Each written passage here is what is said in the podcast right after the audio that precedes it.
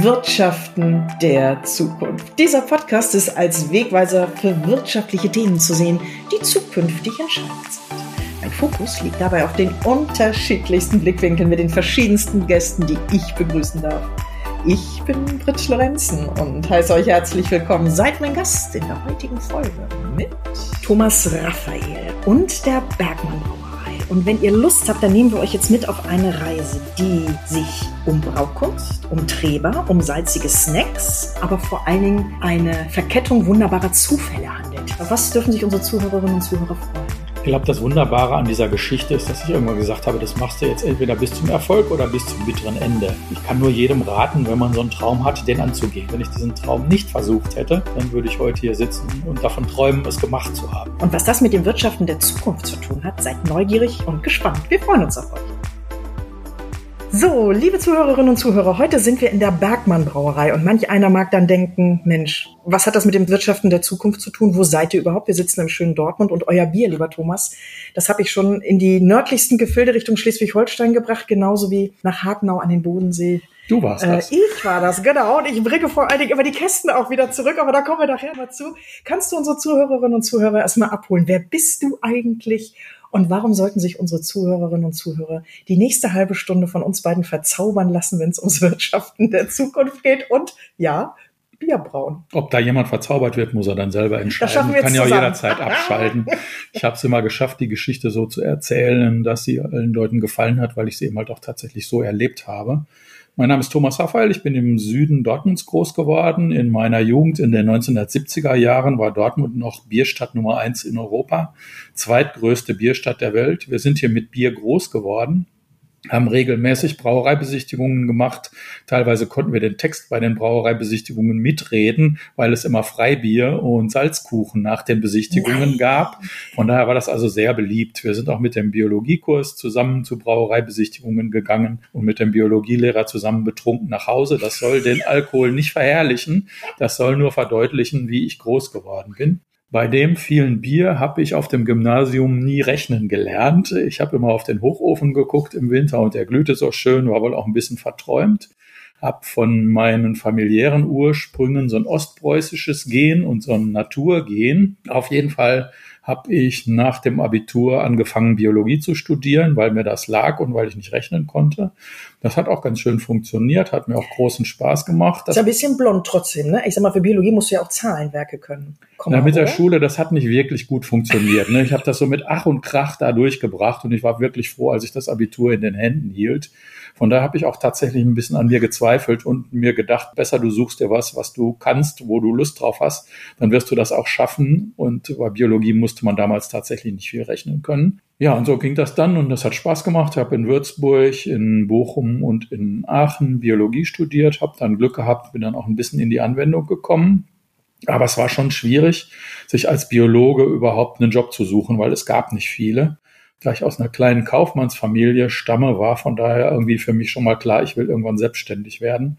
Habe das Mitte der 90er Jahre gemacht und habe mich mit einem kleinen Büro in Schwerte ja, in der Lebensmittelindustrie selbstständig gemacht, habe mich mit Wasser, Abwasserabfall beschäftigt, weil das organische Stoffe sind und das mache ich seitdem bis heute. Kümmere mich darum, dass diese ganzen Sachen vernünftig entsorgt werden. Das hat mir gelegen, hat immer Spaß gemacht. Ich habe immer nach einem zweiten Standbein gesucht, hatte das auch eine ganze Zeit lang, war eine ganze Zeit lang im Bereich der biologischen Altlastensanierung tätig.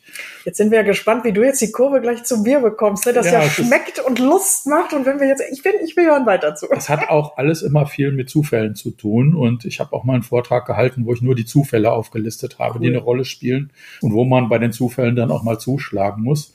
Ich habe also in den ersten Jahren meiner Selbstständigkeit ziemlich viel versucht und ich habe eigentlich immer zu früh aufgegeben. Das muss man auch noch dazu sagen. Naja, und dann ist mir 2003 ein Standbein weggefallen und ich habe da erstmal überlegt und es war nicht nötig, dass ich mir ein zweites Standbein suche. Dann kam aber eben halt ein Zufall ins Spiel. Ich habe 2005 mit Blick auf das U in der Ritterstraße in Dortmund gesessen. Konntest du unsere Zuhörerinnen und Zuhörer kurz abholen? Das U für uns ist das hier in der Region ein Begriff? Vielleicht machst du das, das ist neutral, oh, das weil es ist ja gemein. Wettbewerb. Also ich bin ja auch noch zugezogen, ne? Das ist Wettbewerb. Ach so, meinst du? Nee, ich glaube, dann bitte spielen wir uns Okay. die Bälle gleich gegenseitig zu. Das ist das ehemalige ja, Verwaltungsgebäude. Oder ist das das Brauereigebäude der Union Nein, das war die? Union Brauerei früher, eine sehr, sehr große Ja. Brauerei, auch bis zuletzt eine der größten. Und da steht eben halt ein großer Turm, der ist noch übrig geblieben mit einem U oben drauf. Und damals in 2005 war das eine Ruine und niemand wusste eigentlich, was man damit machen sollte. Heute ist es ein Kulturzentrum, Museen sind da drin und es ist ein Wahrzeichen für die Stadt Dortmund. Oh ja. Und von daher hat sich das zum Glück zum Positiven gewendet. 2005 war das noch eine Ruine, da standen im Sommer noch Weihnachtsbäume oben drauf auf dem U. Stimmt. Und ich hatte beruflich in der Markendatenbank des Deutschen Marken- und Patentamtes zu tun. Auf Aber dem für deinen Sektor, eigentlichen Job, Auf ne? dem Sektor Abfall. Ach so, genau. Und es war Sommer und ich hatte einen Blick auf das U und ich hatte Durst und keine Lust mehr. Und so bin ich in dieser Markendatenbank des Deutschen Marken- und Patentamtes ins Surfen geraten und habe da der Reihe nach Biermarken eingegeben. Ich habe da also Aktien eingegeben, Tier eingegeben, Ritter, Kronen, alles, was es da so gab. Und man konnte dann die Geschichte der Markenentwicklung sehen, wer die Marken wann wie gehalten hat. Also du bist gar nicht auf Dortmund, sondern du hast ja allgemein Nein, es war geschaut, schon Dortmund, welche- weil okay. es, das Tragische war halt eben halt, dass in Dortmund so viel Bierkultur verschwunden ist in den letzten Jahrzehnten. Die Sauerländer Brauereien sind gewachsen, die Dortmunder Brauereien sind geschrumpft und das hat mich, der ich in der Bierstadt Nummer eins groß geworden bin, natürlich immer beeindruckt. Von daher habe ich zunächst mal Dortmunder Biermarken eingegeben. Und da ich zu Hause im Gläserschrank einen Bierkrug der alten Dortmunder Bergmann Brauerei hatte, da habe ich dann auch den Namen Bergmann eingegeben. Da kam der interessante Eintrag, Marke aufgegeben von der Union Ritter Brauerei. Nein. Das bedeutete, diese Marke lag brach. Die hatte irgendjemand fallen gelassen, nicht verlängert oder was auch immer. Wie so vieles in Dortmund hat sich da keiner mehr drum gekümmert. Und ich habe mehr aus Jux mir diesen Markennamen reservieren lassen. Kann man das einfach so? Also sag mal, gibt Ja. dir das jede Privatperson? Also du hast in Ja. dem Moment einfach einer Laune folgend diese Reservierung vorgenommen und äh, sagst, ja, danke lieber Krug. Also es war wirklich Zufall, ne? Ja, damals brauchte man noch einen Patentanwalt. Heute kann man das schon online machen. Okay. Also man muss sich da noch nicht mal anmelden beim Marken- und Patentamt. Es ist wirklich sehr einfach, da nach Marken zu recherchieren. Eine Anmeldung kostet 300 Euro oder irgendwie sowas. Ich wollte aber nur die Urkunde haben. ne? Ich habe also nicht an irgendwas Folgendes gedacht. Warum? Um sie aus Nostalgie an die Wand zu hängen? Ja, Oder? ein Teil der Dortmunder Bierkultur hing in Form dem einer Krug, ne? Urkunde über meinem Schreibtisch. Und ein Jahr später hatte ich jemand im Büro, der sagte dann, Thomas, das ist schön, das ist eine tolle Marke. Du musst aber, wenn du die behalten willst, die auch realisieren. Mist. Also du kannst nicht eine Marke einfach nur bunkern, sondern du musst tatsächlich wenigstens ein paar Flaschen machen, wo dann auch das Etikett drauf war. Sonst kann dir die Marke jemand abspenstig machen. Da habe ich dann das erste Mal darüber nachgedacht, habe überlegt, ob es irgendwo jemand geben könnte, der mir Bier für diese alte Marke braut. In Dortmund gab es damals nur noch eine große Brauerei, die Aktienbrauerei. Die drohte damals sogar auch noch nach Frankfurt verlegt zu werden. Dann wäre Dortmund brauereifrei geworden. Das war damals die Kultur. Damals gab es Warsteiner im Westfalenstadion, heute Signal Iduna Park. Ja, und so habe ich dann das erste Mal drüber nachgedacht, das zu realisieren. In Dortmund gab es eigentlich keine Chance und ich bin dann zur Brauerei Vormann nach Hagendahl gekommen und gefahren. Das Bier kannte ich schon auch aus meiner Jugend und ich wusste, dass da 25 Kilometer vor den Toren der Stadt eine kleine familiäre Brauerei war. Wie hat man dich da empfangen, so oder dem Motto, Mensch, da ist einer, der zu viel Zeit hat, vielleicht sogar zu viel Geld und Der sollen wir den wirklich unterstützen oder bist du mit offenen Armen empfangen worden? Der Herr Vormann hat mich nicht ernst genommen. Der hat weiter an seinem Sudkessel gestanden. Der hat noch nicht mal die Zeit investiert, um sich mit mir an den Schreibtisch zu setzen. Der stand da und arbeitete weiter, hat sich das Ganze angehört. Und so zum Schluss sagt er dann irgendwann, ja, schöne Geschichte. Wenn du das bezahlen kannst, mache ich dir das. Also der hat dann aber gesagt, ich braue dir einen Sud mit 60 Hektoliter, also 6000 Liter. Ist das viel? Nee. Ja, 6000 Ja? Liter Bier finde ich Okay. für eine Person. Für eine Jahr. ja, schönen Dank für die Rückmeldung. Mhm. In welchem Jahr sind wir gerade? Wo bist du? 2000? Das war so 2006 Mhm. ungefähr. Ja, bin dann nach Hause gefahren, fand das irgendwie von der Idee her schon ziemlich faszinierend und dann kommt eben halt ein Teil Ruhrgebiet ins Spiel. Ich habe gedacht, das könnte man doch eigentlich machen, wenn man Freunde zusammentrommelt. Da hatte ich immer schon ein Talent dazu, Menschen für so eine Idee Begeistern. zu begeistern. Ich habe dann 20 Freunde eingeladen, habe die mit dem Zum Zug, Verkosten, oder? hab die mit dem Zug zur Vormann Brauerei gefahren habe denen eine Brauereibesichtigung spendiert, habe denen viel Bier zu trinken gegeben und habe sie hinterher gefragt, ob sie sich denn mit mir 6000 Liter Bier teilen würden. Wie haben sie dich angeguckt? Ich meine, auch 6000 durch 20, ne, ist ja immer noch genug für. Also wir haben schon viele Kopf. Ideen und Projekte zusammen gehabt. Von daher haben die schon gemerkt, dass ich das ernst meine. Das war verrückt, aber die haben gesagt, ja klar, machen wir. Und so ging das dann eben halt in 2006 los. So ist diese Geschichte gestartet. Damals wirklich als verrückte Idee und es stand da kein Businessplan dahinter oder irgendwie die Idee, auch nur irgendwas mit Bier zu machen. Das war so die Initialzündung. Habt ihr den Kontakt noch nach Hagen? Braut ihr noch in Hagen? Weil, liebe Zuhörerinnen und Zuhörer, wenn ihr jetzt hier mit mir in Dortmund mit Thomas zusammen am Tisch sitzt, wir sitzen auf einem alten, ja, das kann man auch sagen, wir gucken auf den Hochofen. Vielleicht kannst du ganz kurz uns abholen, auf welchem Gelände sitzen wir hier, wo ja, waren hier früher auch mal Brauereien? Nee, ne? Das war ja komplett. Nee, das war alles Stahlwerk Hösch. Hier war die Infrastruktur des Hochofens. Brauereien gab es hier. In der Nähe die Stiftsbrauerei in Hörde. Das ist ungefähr Stimmt. drei Kilometer weiter östlich geschätzt.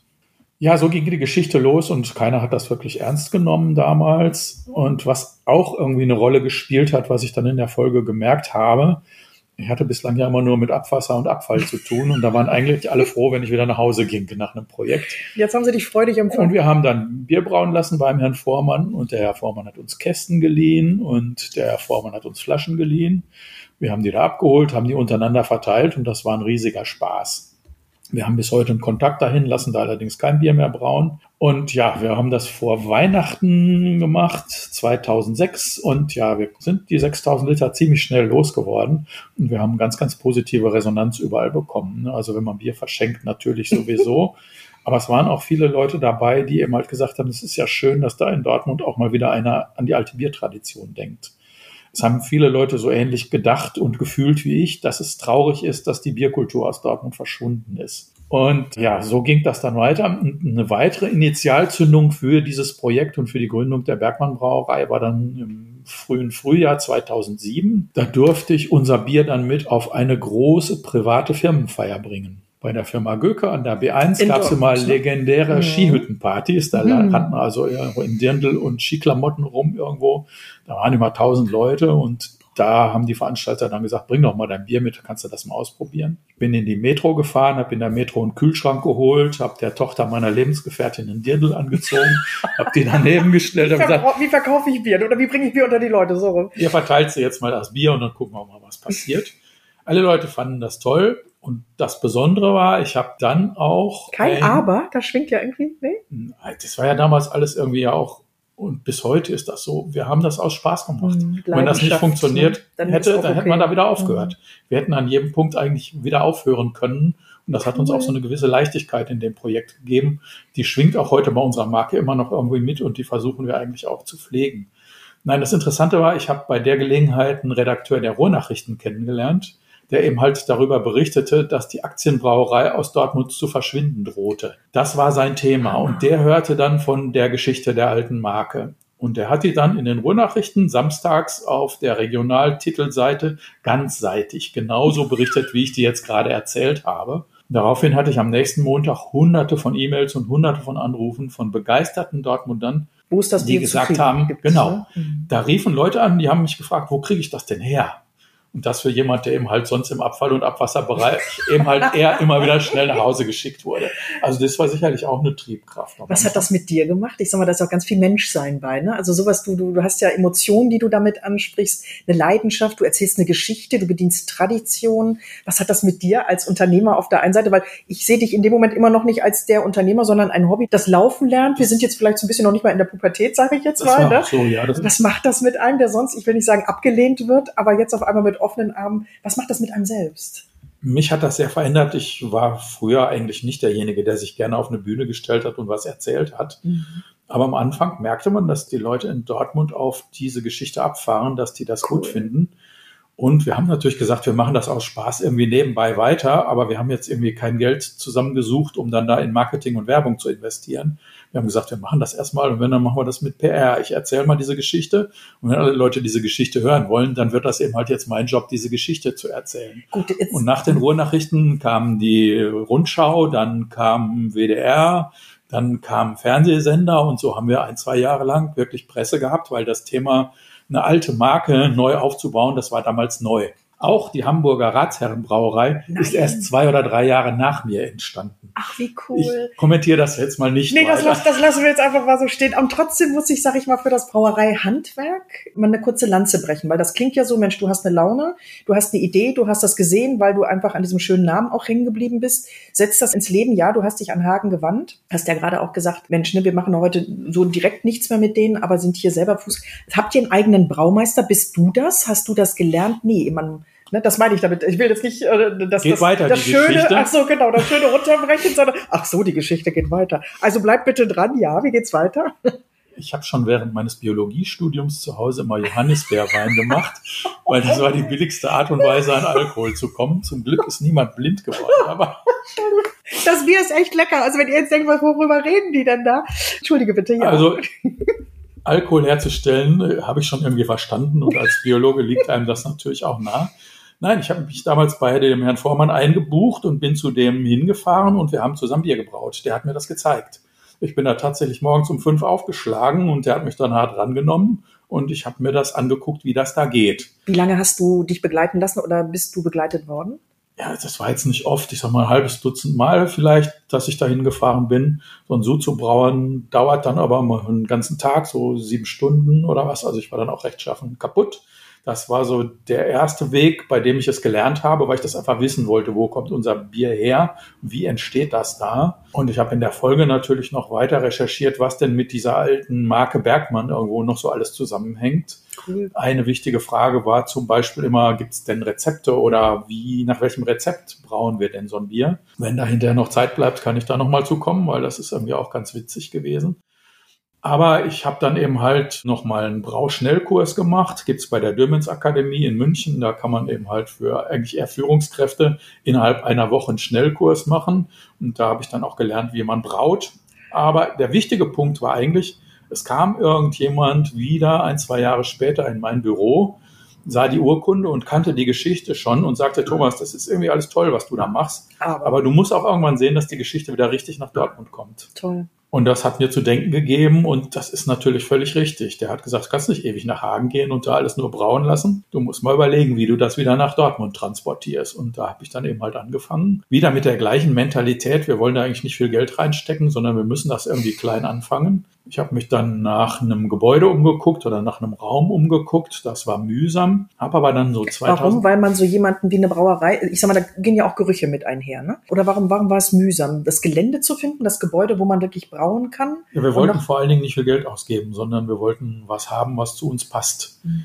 Wir haben am Anfang immer die Strategie gehabt, da möglichst kein eigenes Geld reinzustecken, sondern nur Energie reinzustecken Mhm. und so unsere Laune irgendwie Zu bedienen. Zu bedienen. Und eben halt, wir mussten nie Bier verkaufen, sondern wir haben immer Bier verkauft. Das ist bis heute so geblieben. Ja, und von daher, genau kann ich es dir auch nicht mehr sagen, aber ich habe auf jeden Fall im Dortmunder Hafen, also weit drin und ganz tief versteckt, eine alte Gießerei gefunden, die auch noch einen Schornstein hatte. Das Gebäude hatte also die Anmutung einer Brauerei, war innen drin fürchterlich dreckig und äh, null Infrastruktur. Das hat aber dann diese Gründungstruppe wieder erledigt. Wir haben das alle zusammen sauber gemacht. Wir haben da zusammen. Elektrik Mhm. verlegt, wir haben da die Wände sauber gemacht. Cool. Ich habe dann ein Sudwerk bestellt. Aus der Nähe von Hamburg hat mir das jemand gebaut, Aha. Hat alte Tanks gekauft, habe das da reingestellt, ohne wirklich viel Ahnung davon zu haben. Und ich habe dann angefangen, einfach da Bier zu brauen. Also du bist weiter der Braumeister oder hast du dir, du Also- hast zwar dir Know-how angeeignet und mit dem Herrn Fuhrmann aus Hagen auch jemanden gehabt, den du immer fragen konntest. War der dir weiter wohlgesonnen? Wann hattest du irgendwann den Respekt? Das ist so die eine Frage. Und B, wann hast du erkannt, Menschen, alleine die Mengen, kannst du mal ganz kurz eine Zahl nennen? Du hast mit 6000 Litern angefangen. Wir haben jetzt 2023, 2024. Darfst du die Menge sagen? Möchtest du die Menge sagen? Wir machen im? Moment ungefähr 10.000 Hektoliter im Jahr. Wow. Ja. Von 60 auf 10.000 Hektoliter in 17 Jahren. Ja, Das ist jetzt eine organische Entwicklung. Da hätte man sicherlich, wenn man am Anfang mehr Geld reingesteckt hätte, eine schnellere Entwicklung haben können. Man hätte aber auch ein höheres Risiko gehabt und die Marke wäre vielleicht nicht so schön, Genau. wie sie ist.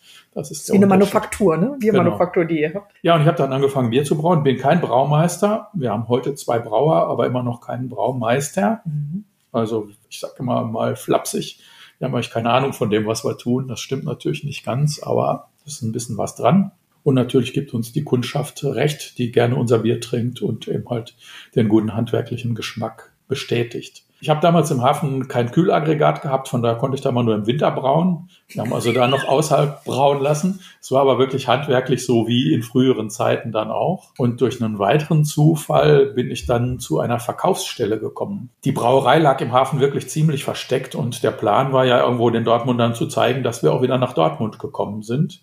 Das ging aber im Hafen nicht. Wir hatten da noch nicht mal einen Parkplatz. Wir konnten da keine Besichtigungen machen und irgendwie waren wir sehr abgelegen. Das Büro war immer noch in der Ritterstraße mit Blick auf das U. Das ist sehr innenstadtnah. Mhm. Und ich bin in der Mittagspause immer an einem leerstehenden alten Kiosk vorbeigekommen. Sehr cool, ja. Der liegt am Hohen Wald, zentral in der Innenstadt. Da kommen Zehntausende von Autos jeden Tag vorbei. Und dieser Kiosk im Stil der 50er Jahre, wie so eine Muschel, der stand seit vielen Jahren lang leer. Hab ich auch immer schon bedauert, weil das eben halt auch so was Vergessenes war. Und mit etwas gestiegenem Selbstbewusstsein habe ich mich dann aufgemacht und habe versucht herauszufinden, wem der Kiosk gehört und ob man an diesen Kiosk kommen kann. Das war sehr, sehr mühsam. Die Stadt hat ein Vierteljahr gebraucht, bis sie herausgefunden hat, dass ihr der Kiosk Nein. gehört. Ja, wie schön. Wir haben da schon mal was vorbereitet, ne? die wollten den nicht abgeben und in keiner Form irgendwie loswerden, weil die gesagt haben, das ist ihr ein tolles Grundstück und das wird irgendwann bebaut. Da kommt ein Bürogebäude drauf und den kriegst du nicht den Kiosk. Ja, habe ich mich mit abgefunden oder auch nicht und immer mal wieder Angänge gemacht. Ich habe dann so die Argumentation gewählt, das glaube ich euch und der Deal könnte ja sein, ihr gebt uns den Kiosk so lange, wie ihr ihn nicht braucht. Und ich verspreche euch, dass ihr den Kiosk zurückbekommt, wenn ihr denn tatsächlich die Büroimmobilie errichtet, weil erfahrungsgemäß dauert sowas manchmal etwas länger. Nein, nein. Egal welche Stadt. Ne? Ich habe mich dann noch aufgemacht mit rechten oder linken Hand der Wirtschaftsförderung und dann musste ich noch ins Rathaus mit dem habe mich da bei allen hingesetzt und gelangte dann irgendwann ein, einen älteren Herrn aus der richtigen Fraktion, der auch gerne Bier trank und der hat gesagt, tolle Geschichte, kriegst du den Kiosk. Toll. Und dann hat die Stadt uns den Kiosk vermietet. Mhm. Jetzt hast du mir gerade ganz vieles in die Karten gespült und ich muss jetzt gerade noch mal schauen. Ich will nicht sagen, wie wir da die Kurve kriegen, weil wir wollen ja neugierig machen. Ja. Wir reden über das Wirtschaften der Zukunft. Und während ich äh, mit dir mich hier unterhalte, gucke ich auch die ganze Zeit auf einen Slogan, der euch auch begleitet. Harte Arbeit, ehrlicher Lohn. Ich, ich komme mal kurz von der Seite. Was macht dieser Spruch? Wofür steht dieser Spruch für dich? Ist das wirklich ein Alter, der auch aus der Tradition der Bergmann Brauerei mit übernommen wurde? Oder ist das etwas, das ist ja mehr als bodenständig, ne? Wofür steht das oder wo kommt der her? Wir sind eben halt so ein bisschen darauf spezialisiert, mittlerweile Dinge aufzugreifen, die niemand anders mehr haben will. Und wir wollten von Anfang an nein, natürlich echt? auch, im, ja, das ist kein Altersspruch, nein. Wir haben damals in 2008, 2009, als man merkte, dass da eine Geschichte draus entsteht, mein Geschäftsführungspartner Herbert hat damals gesagt, lass uns lieber eine GmbH gründen, wer weiß, wo das hinführt. Das war so der Tenor. Wir haben da immer schwarze Zahlen geschrieben, nicht viel Geld verdient, aber das Ganze hat sich getragen. Und wir brauchten dann irgendwann eine Internetseite, haben eine kleine jugendliche Agentur beauftragt und die hat diesen Claim entwickelt. Ich konnte da am Anfang nicht wirklich was mit anfangen, muss ich ehrlich sagen weil der war für mich nicht eindeutig, sondern der war vielfach interpretierbar. Und ich habe eine ganze Zeit lang gebraucht, bis ich den Vorteil bemerkt habe sagen, ja von Chance, einem Claim, ne? der interpretierbar mhm. ist. Sehr also jeder interpretiert den auf seine Art und Weise. Jeder denkt natürlich für sich, dass er hart arbeitet, egal ob er das tut oder nicht. Und von daher, also ist das Bier der ehrliche Lohn? Das Bier war eigentlich der ehrliche Lohn. Wir sind aber auch schon von Gewerkschaften gefragt worden, ob sie diesen Claim denn haben könnten. Und wenn ich mit meinem Campingbus, auf dem dieser Claim klebt, im Ausland bin, werde ich auch regelmäßig gefragt, was das denn zu bedeuten hat und wie das denn einzuordnen ist. Also wir sind da mittlerweile sehr glücklich darüber. Und auch da kann ich natürlich wieder noch eine schöne Geschichte erzählen, wenn du mir die Zeit gibst. Ich weiß nicht, wie viel. Ja, wir haben noch, auch wenn ich noch ein paar Themen habe, aber die gebe ich dir jetzt. ich habe am Anfang, wie schon erzählt, gerade die Marke über PR selbst entwickelt. Die ersten Kästen haben wir von Hand in der Garage beklebt mit einem roten Logo drauf, wie das bei der alten Bergmann Brauerei auch war. Das hat viel Spaß gemacht und so sind wir eigentlich an unser Corporate Design gekommen. Schwarze Kästen und einfach ein rotes Logo drauf. Und das ist bis heute so geblieben. Und ich als Biologe war natürlich ziemlich unsicher, was das Thema Marke und Markenführung angeht.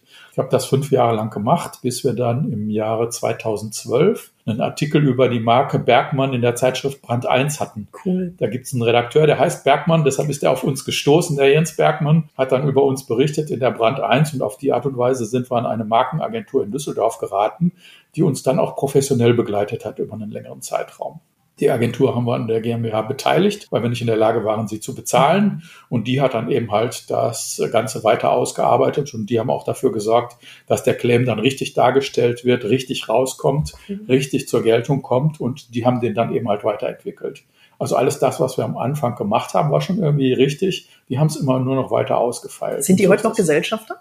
Die sind, ich sag mal, zerfasert. Mhm. Der letzte Gesellschafter daraus ist erst im Frühjahr raus aus okay. der Bergmann Brauerei GmbH im Frieden und im gemeinsamen Nee, alles gut, das war jetzt, oh, das war ja, jetzt fest, ne? Weil es klingt mir alles noch zu gut, deine Geschichte, wo ich gerne unseren Zuhörerinnen und Zuhörern noch mitgeben wo, was waren eure größten Herausforderungen? Also wo waren die Grenzen? Du hast ja ne, gesagt von der Bürokratie, ich weiß nicht, ob sie typisch deutsch ist auf der einen Seite, dann du kommst gar nicht aus dem Fach, du hast zwar eine Meinung dazu, aufgrund deiner eigenen Historie und trotzdem, wie, ja, wie, wie braut man mal eben ein Bier? Und jetzt nochmal auch mit Schwenk auf das Wirtschaften der Zukunft.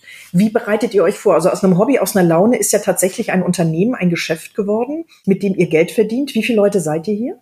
Das ist schwer zu sagen. Im Sommer haben wir viel mehr Aushilfskräfte als im Winter. Wir sind so 15 bis 20 Festangestellte und 40 bis 50 Aushilfskräfte, weil wir eben halt auch sogenannte Eigenbetriebe mhm. haben. Man hat uns hier in Dortmund nie in die Gastronomie gelassen. Von daher haben wir gesagt, so. wir machen das selber.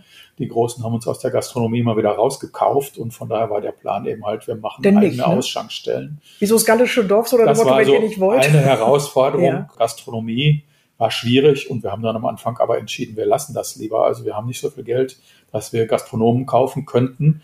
Wir gehen lieber in den Handel, weil im Handel ist man nicht so angreifbar. Wir waren relativ schnell bei der Rewe in Dortmund und decken den Handel seit boah, schon über zehn Jahren flächendeckend in Dortmund ab und das funktioniert eben halt auch gut. Seid ihr auf Rewe zugegangen? Ist Rewe auf euch zugegangen? Ich kannte Rewe, ich weiß nicht mehr genau, wie es zustande gekommen ist. Ich glaube, ich habe aus meinem Abfallgeschäft jemand genutzt, der einen guten Kontakt zur Rewe hatte. Somit ist die Historie ne, genau ja, also dafür wieder Brückenbauer gewesen. Ne? Ich habe immer schon eine Affinität zur Lebensmittelindustrie gehabt, so nach dem Motto, gegessen und getrunken wird immer. Wird und das sind halt mhm. biologische Prozesse, von daher sind sie mir auch nah und deshalb halt diese Geschichte. Sehr cool. Wenn du das Wirtschaften der Zukunft führst, was geht dir durch den Kopf, gerade konkret auch für die Brauerei? Seid ihr an Verfahren irgendwie gerade dran, wo du jetzt schon uns sozusagen dran teilhaben darfst? Sagst du, nee, das bleibt weiter ein Hobby, weil irgendwie, nee, also, ne? Wir sind dann natürlich in den letzten Jahren extrem gewachsen und irgendwann eben halt umgezogen hier auf Phoenix West, haben hier eine kleine Brauerei hingestellt, die von Anfang an eigentlich zu klein war. Das war uns schon klar. Wir brauen hier sehr handwerklich. Hier werden noch Säcke geschleppt und das ist natürlich eigentlich auch kein Zukunftsmodell. Das ist schön. Die Leute wollen regionale Marken haben. Die Leute wollen eine regionale Marke haben, mit der sie sich identifizieren können. Von daher ist das richtig. Wir haben aber schon vor zwei Jahren angefangen, uns nach einem Grundstück umzugucken, um dann hier nochmal eine weitere industrielle, automatisierte Brauerei in Dortmund okay. zu bauen. Also wir würden das tun in Schritten und vernünftig, so wie wir das bisher auch gemacht haben. Aber das ist eigentlich schon das Ziel. Also man muss hier schon mit moderner Technik irgendwann agieren. Das Problem ist, dass wir in Dortmund gar nicht so viel Platz haben, sowas zu tun. Der letzte Angang vor zwei Jahren ist daran gescheitert, dass wir keinen Abwasserkanal bekommen haben. Das war interessant. Interessant, das ist jetzt diplomatisch formuliert. Ne? Du bist Biologe vom Hintergrund her und du hast mir, das ist, äh, das, das Wort gebe ich jetzt mal rein, weil du mir das im Vorgespräch schon entgegengebracht hast. Ihr denkt ja trotzdem auch Zukunft. Ne? Also es gibt ja auch Abfälle, die sozusagen in einem Brauereizirkel oder, oder Kreislauf abfallen sozusagen. Und ich sag nur Treber. Habt ihr da irgendwie schon eine Idee, wo ihr sagt, wir könnten ja mal noch mal weiterdenken und weiter etwas ausprobieren. Ja, ich bin halt auch nicht mehr der Jüngste, von da habe ich im Frühjahr das operative Geschäft abgegeben. Wir haben einen jungen, fähigen Geschäftsführer eingestellt, der jetzt die ganze Arbeit machen muss. Mein Job ist nur noch Marketing und Strategie. Da habe ich großen Spaß dran, weil ich ganz viel Freiraum habe, jetzt mir Gedanken zu machen und Gedanken umzusetzen. Und ein Thema, was mich im Frühjahr beschäftigt hat, war das Thema Treber. Ich bin eben halt mit Reststoffen aus der Lebensmittelindustrie seit 25 Jahren beschäftigt und habe gesehen, wir haben hier ganz viel hochwertigen Treber. Der ist eiweißreich, der ist ballaststoffreich. Kannst du kurz abholen? Also Treber, Trester beim Wein ist der Treber bei dem, genau, beim Brauprozess? die Spelzen des mhm. Gerstenmalzes. Die, die Hülle die festen Bestandteile, die im Läuterbottich rausgeholt werden während des Sudprozesses. Das ist feucht, aber eben halt hochwertig und von daher wird das überwiegend an Kühe verfüttert mhm. derzeit. Das ist das Schicksal von circa zwei Millionen Tonnen Treber jedes Jahr. Also es ist ein guter, richtiger Weg und das hat lange Zeit Sinn gemacht. Und im Moment gibt es nicht nur bei mir, sondern auch anderswo Tendenzen zu überlegen, ob man nicht den Treber höherwertig verwerten kann. Wie zum Beispiel? Eine Entwicklung, die aus der Schweiz kommt, ist, dass man Fleischersatz aus Treber herstellt. Also da werden tatsächlich Patties und andere Fleischersatzstoffe aus Treber hergestellt, weil der eben halt eiweißreich ist und weil er viele Ballaststoffe enthält, genau das, was wir eigentlich für unsere zukünftige Ernährung brauchen. Und von daher geht da die Entwicklung hin da ich eigentlich immer mit der salzigen Snackindustrie verhaftet war, über 25 Jahre, war meine Idee, kann man nicht aus Treber salzige Snacks herstellen? Und auf diesem Weg habe ich mich jetzt gerade begeben. Und zurück zu deinen Wurzeln eigentlich, ne? Als Biologe? Ja, das, das, das, ist ja ein Traum, was da quasi beides wieder zusammen. Wahnsinn. Ja.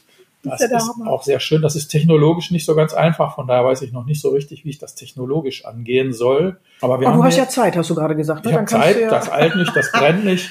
Mich wurmt das jetzt auch nicht, wenn mich da Startups überholen, die es jetzt Land auf Land ab gibt mit der gleichen Idee. Mhm. Ich freue mich, dass es da eine vernünftige Entwicklung gibt für diesen Reststoff. Und ich selbst habe eben halt jetzt mittlerweile einen Bäcker gefunden. Der wird cool. eben halt diesen Träber mal zu salzigen Snacks verarbeiten. Wir sind im Moment in einer Erprobungsphase, werden das nächste Schmecken die schon? Hast schon was, ich sag mal, das Bergmann-Gebäck, ne? Oder wie auch immer. Wenn ihr, wenn ihr, wenn ihr Thomas jetzt sehen würdet, er sucht gerade, als ob er mir ein, ein Stückchen reicht. Genau so ist das. Ich Wir machen euch jetzt Lust und Appetit da drauf. Wie cool. Weil du hattest gerade ganz am Anfang, vielleicht holst du da unsere Zuhörerinnen und Zuhörer auch nochmal ab, den Salzkuchen erwähnt. Wir wissen, was das ist. Da kannst du mal ganz kurz erklären, was das ist und warum es zum Bier perfekt passt. Weshalb man sozusagen den Treber, oh, ich fange jetzt gerade an, den Blumenstrauß aufzumachen, ne? Ja, also eine Eigenschaft von Ruhrgebietlern ist auch, dass man relativ offen und ehrlich ist. Ich merke das sehr, sehr häufig. Wir sind in Dortmund kulinarisch ein kleines bisschen unterentwickelt. Was hast du diplomatisch Wir sind ja in Westfalen und da gab es früher noch mal ne? Grünkohl und Eintopf, aber natürlich haben wir mittlerweile gute Restaurants in Dortmund, gar keine Frage. Wir haben auch Sterne-Restaurants in Dortmund, aber wir haben keine wirklich historische Küchenentwicklung in Dortmund. Das Einzige, was es da zu nennen gibt, ist quasi ein Salzkuchen. Das ist ein salziges Brötchen mit Salz und Kümmel oben drauf, rund mit einem Loch in der Mitte. Da kommt Mett und Zwiebeln drauf. Das ist ein typischer Dortmunder Salzkuchen, den gibt's zum Bier. Das ist eben halt auch das, was ich anfangs schon mal erwähnte. Den gab's eben halt immer früher zu den Brauereibesichtigungen. Freibier und ein Salzkuchen. Und von daher, ich habe für mich entschieden, ich will eine Biermarke entwickeln und will Keine Bier verkaufen. Von daher ist das ganz wichtig, und das kann ich auch jedem nur raten, ganz genau zu definieren, was man denn eigentlich tun will und möglichst auf dieser Linie zu bleiben. Ich habe immer gesagt, ich will um kein Geld in der Welt Gastronom werden. Wir sind jetzt schon zum Teil Gastronom, weil wir ja eigene Ausschankstandorte haben. Was ich immer noch geschafft habe einzuhalten, ist, dass wir nicht kochen.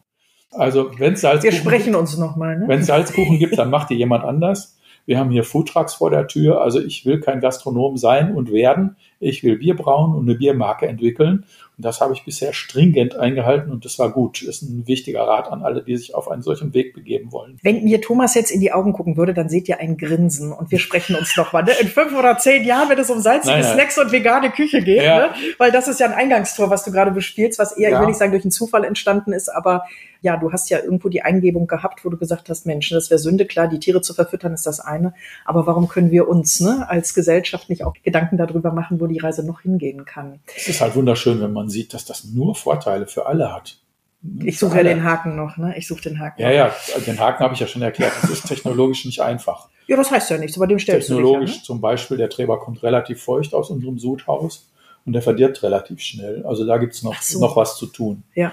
Also es ist schön, wenn man dann hinterher was draus gebacken hat, aber dann muss erstmal noch das Wasser raus das ist energetisch aufwendig, immer Wasser auszutreiben. Aber du hast ja den Bäckermeister, den du gerade erwähnt hattest, schon ja. an deiner Seite. Also mal gucken, wo die Reise hingeht.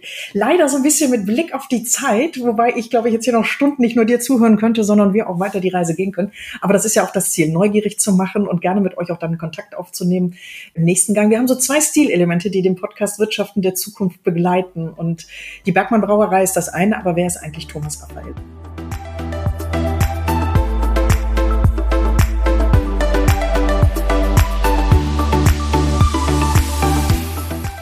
Und jetzt wird's persönlich. Die Frage nach der kleinsten Stärke.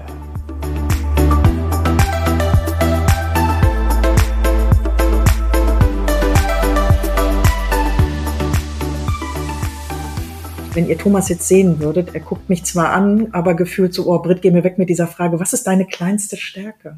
Ich glaube, ich habe nicht nur eine, ich glaube, ich habe viele. Okay, dann nehmen wir zwei. Oder welche passen besonders? Oder gehen dir als erstes Versuch's durch den Kopf? Mal. Ich weiß nicht, ob du dich damit zufrieden gibst. Hm. Ich hinterfrage mich ständig und auch, glaube ich, viel zu oft und viel zu viel.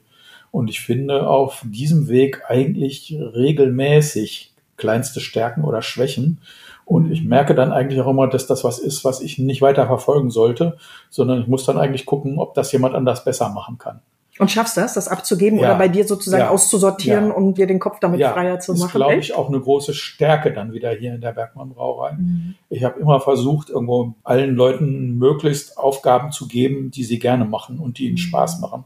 Mhm. Und das war innerhalb dieses Konstruktes erstaunlich häufig möglich. Mhm. Natürlich muss auch irgendeiner die Drecksarbeit machen, aber der das eine macht dir ja nicht zu schade. Ne? Der eine macht also. sie lieber, der andere macht sie nicht so gerne. Ich muss tatsächlich über kleinste Stärke nachdenken. Ich weiß es nicht. Ich bin Westfale, ich bin manchmal ein bisschen stur. da könnten wir jetzt mal deine Leute hier drum rumfragen oder euch, liebe Zuhörerinnen und Zuhörer, sozusagen im Geiste. Seitdem ich das operative Geschäft nicht mehr mache, renne ich hier rum und suche alle möglichen Schwachstellen und gebe die von mir. Macht auch nicht gleich beliebt. Ich weiß nicht, ob das eine kleinste Stärke ist. Keine Ahnung. Ich lass würde nachdenken. Nein, nee, lass ich doch gleich. Das lassen wir jetzt einfach mal so stehen und wer Thomas kennenlernen möchte, ist herzlich eingeladen auf ein schönes Glas Bier. Und da auch noch, ne, ihr habt ja die unterschiedlichsten Sorten. Also da könnten wir jetzt nochmal ein neues Fass im doppelten Sinne drauf aufmachen, weil ich verstehe oder erlebe euch wie so eine Biermanufaktur auch. Also ihr holt nicht ja. nur alte Sorten wieder rein, sondern entwickelt das auch weiter mit durch Rückmeldungen der Gäste. Mensch, ne, was sucht ihr, was, was, was empfindet ihr? Da ist ja ganz viel Emotion bei eurem Bier dabei.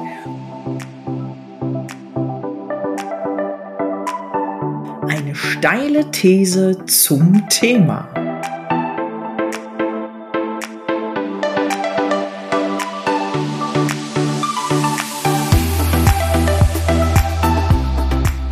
kriegt ihr manchmal auch, ich will nicht sagen, du hast ja gerade gesagt, Mensch, Gastronomie haben wir ganz viel Widerstand erfahren, sind nachher Richtung Großhändler gegangen. Habt ihr Angst oder Respekt davor, zu, auch, auch, auch verdrängt zu werden irgendwann wieder vom Markt? Oder sagst du, nee, das ist eigentlich egal, weil wir sind hier unseren Weg gegangen und wir werden auch die nächsten 17 Jahre unseren Weg gehen. Schluckt nicht. euch die große Brauereiindustrie, die wir hier. Auf keinen Fall, weil die sind nur an großen Mengen interessiert und nicht an so kleinen Mengen, wie wir sie produzieren. Na, wir ihr könntet jetzt, ja sozusagen das gallische Dorf im eigenen Hause dann sein, ne? Wir haben viele Jahre lang tatsächlich keinen Wettbewerb gehabt, weil wir hier die einzige kleine private Brauerei in Dortmund waren. Wir haben das immer so ein bisschen so ähnlich gesehen wie Kölsch- oder Altbierbrauereien Schön. im Rheinland. Mhm. Und sowas fehlt in Dortmund und sowas haben wir den Dortmundern zurückgegeben. Und in dieser Disziplin hatten wir tatsächlich keinen Wettbewerb. Wie das zukünftig werden wird, weiß ich nicht. Ist auch nicht mehr so richtig mein Job. Also bei der Strategie. Du versuchst dich immer mehr rauszuziehen, ne? Ja, bei der Strategieentwicklung bin ich eben halt jetzt so weit, dass ich hier den jungen Nachfolgenden erzähle, was ich mir vorstellen könnte, aber ich gebe denen das ganz vorsichtig an die Hand und die müssen überlegen, was sie draus machen. Eben halt zum Beispiel neue Brauerei mit modernster Technologie oder was halt auch bei uns immer ein Thema ist. Wir sind halt hier regional tätig und wir waren aus logistischen Gründen eigentlich auch immer auf Dortmund und die Region beschränkt. Mhm. Es wäre mal an der Zeit, darüber nachzudenken, auch andere Regionen anzugehen. Oder eben nicht. Oder eben nicht. Also ich, man sollte meinen, Ruhrgebiet wäre naheliegend. Ich habe für mich in diesem Jahr Münster als äh, regionales Ziel auserkoren, weil die eine andere Struktur haben, weil die Westfalen sind. Die haben weil, auch leckere Biere. Die haben auch leckere Biere, aber die haben immer halt auch das Bewusstsein für leckere Biere, ja. was du möglicherweise in anderen Ruhrgebietsstädten nicht so leicht finden würdest. Oder eben halt wie mit den salzigen Snacks aus Treber ist eben halt auch die Frage, wie und wo man das dann ansiedelt. Mhm. Passt das zur Marke Bergmann? Passt das nicht zur Marke Bergmann? Kann man das unter der Marke Bergmann machen oder sollte man das lieber gesondert machen? Das sind auch noch Überlegungen, die mich umtreiben. Aber ich habe jetzt, glaube ich, deine ursprüngliche Frage vergessen. Vielleicht. Nee, das ist äh, völlig okay. Zielt nämlich darauf an, inwiefern ihr sozusagen von den Großen irgendwann vereinnahmt werden könntet und ihr einfach sagt, nee, das ist gar keine Option auf der einen Seite, aber auch gar keine Gefahr für uns. Wir bleiben hier entspannt sitzen. Das würde ich aber gerne mit einer weiteren Frage damit abschließen, unser schönen Dialog, nämlich ihr habt ja ein Erfolgsrezept nicht, aber für euch gesagt, wir möchten nur mit kleinen Kooperationspartnern weiter wachsen. Warum ist das so wichtig oder warum kann das eine Stellschraube in eurer Erfolgsgeschichte sein? Ist es das? Na, wenn man lange im Berufsleben war, da lernt man natürlich und sammelt Erfahrungen und heute weiß ich das zu schätzen. Einer meiner Wahlsprüche ist, äh, im Alter lässt die Sehkraft nach, trotzdem erkennt man Arschlöcher schneller. Also, ah, gut. Erfahrung spielt eine ganz wichtige Rolle. Aber jetzt habe ich den Spruch losgelassen und deine Frage vergessen. Warum ihr nur mit kleinen Kooperationspartnern zusammenarbeitet und das so wie du klingst und so wie ich dich auch äh, kennengelernt und erlebe, auch zukünftig nur tun werde? Ich finde, dass man mit Partnern zusammenarbeiten muss auf Augenhöhe und die müssen eben halt von der Größe auch zusammenpassen. Man muss sich verstehen und muss auch verstehen, was der andere denn eigentlich für Vorteile haben muss und braucht. Das heißt, es ist ein Geben und Nehmen. Das habe ich so am Anfang meiner Berufskarriere noch nicht so gelernt und das war vielleicht auch noch nicht so ausgeprägt. Mittlerweile ist das immer so. Wenn ich mit einem neuen Geschäftspartner irgendwie versuche zusammenzukommen, dann versuche ich den zu verstehen und versuche sein Geschäftsmodell zu verstehen und versuche zu überlegen, ob das zusammenpassen könnte oder nicht. Menschlich, ne? Also selbst wenn die Profession zusammenpassen würde, funktioniert ja. aber auch das nur, ja. wenn du den menschlichen Faktor. Und das sind natürlich häufig mittelständische Familienunternehmen, weil man da eben halt ähnlich geprägt ist, ähnliche Ausrichtungen hat, weil man mittel- und langfristig denkt. Von daher ist es eigentlich naheliegend. Also wir kommen mit Großen nicht wirklich zurecht. auch da, wir sprechen uns nochmal. Ne?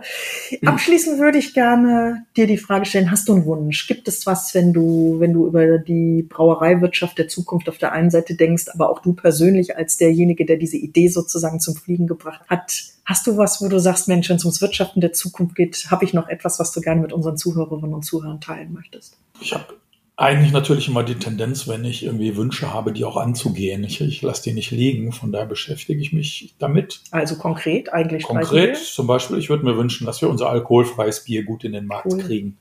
Weil die Tendenz geht ja irgendwo weg vom Alkohol. Das muss man ja auch als Brauerei realisieren. Und das ist lecker. ich bin immer optimistisch, wenn ich durch Frankreich, Italien, Spanien fahre und die Weinberge sehe, dann denke ich mir, hey, so viel Wein, so schnell wird das mit dem Alkohol sicherlich mhm. nicht den Bach runtergehen. Man sieht das beim Nikotin, wie schnell es dann doch gehen kann. Und von daher, ich würde mir einen schönen Übergang in weniger Alkohol wünschen. Das ist natürlich schwierig für eine Brauerei, gibt aber auch Beispiele wie Bionade, wo sowas sehr mhm. schnell gehen kann. Und da muss man den Kopf ein bisschen aufmachen und denken, jetzt irgendwo ein Mischgetränk zu entwickeln hier wäre für uns nicht die Bitte richtige nicht. Strategie. Nein. Wir müssen da schon ein bisschen schlauer vorgehen und irgendwas anderes überlegen. Und damit ganz, ganz herzlichen Dank dir, dass du mir Rede und Antwort gestanden hast. Wir haben in die Zukunft so ein bisschen reingeschaut, was den Trester angeht. Ne? Also wir sind sozusagen in die Lebensmittelindustrie reingetaucht, wo du ganz klar gesagt hast, nee, da wollen wir eigentlich gar nicht hin und trotzdem einen Beitrag zu leisten, wenn man damit unseren Trester weiter verwenden kann. Du hast gerade den Weg in Richtung weiter Gesundheit, was das Alkoholische angeht, wo man sagt, Mensch, das mit einer Brauerei zu vereinen, das geht gar nicht. Also was was macht ihr da eigentlich? Somit, ja, harte Arbeit, ehrlicher Lohn. Äh, ich bin gespannt und neugierig und unsere Zuhörerinnen und Zuhörer auch, wo die Reise hingeht. Thomas, dir ganz herzlichen Dank. Wenn wir euch neugierig gemacht haben, dann empfehlt diesen Podcast gerne weiter, aber kommt vor allen Dingen gerne hier zu uns nach Dortmund in die wunderbare Stehbierhalle. Und äh, kannst du das kurz abschließend noch sagen? Was um Gottes Willen ist eine Stehbierhalle?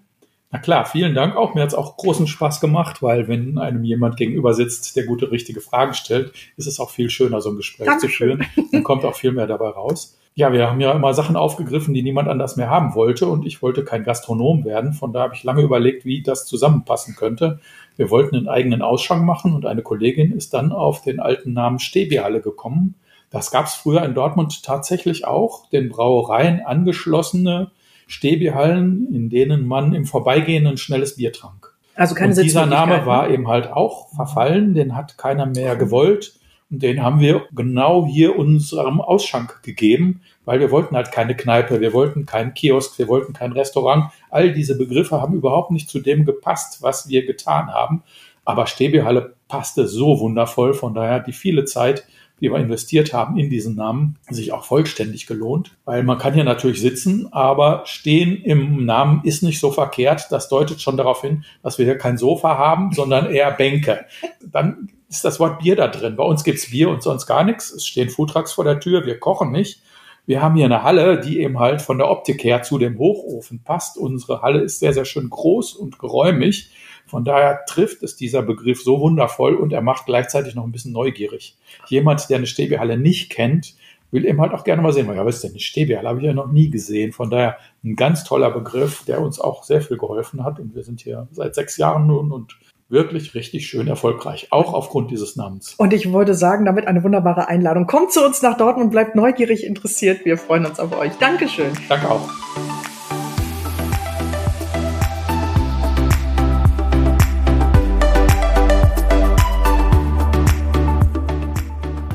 Heutige Folge ist zu Ende, in der es darum ging, 17 Jahre Braugeschichte am Standort Dortmund zu beschreiben. Und lieber Thomas, welche Rolle spielen Erdnüsse dabei? Ja, ich habe ja zwei Jobs gehabt, wie ich eben erläutert habe. Die Brauerei war eine und manchmal Hobby, manchmal anstrengender. Ich fahre jetzt gleich wieder zu meinem Kunden in der Nähe, gehe Abwasser abschmecken und Erdnüsse sortieren, die entsorgt werden müssen. Und was das damit zu tun hat, wenn es ums Wirtschaften der Zukunft geht. Wir freuen uns auf euch. Bis bald. Tschüss. Es freut mich, dass ihr bis zum Ende dran geblieben seid. Eine Bewertung und ein Abo des Podcasts ist natürlich meine Empfehlung und hört beim nächsten Mal wieder rein wenn es heißt Wirtschaften der Zukunft. Ich freue mich auf euch.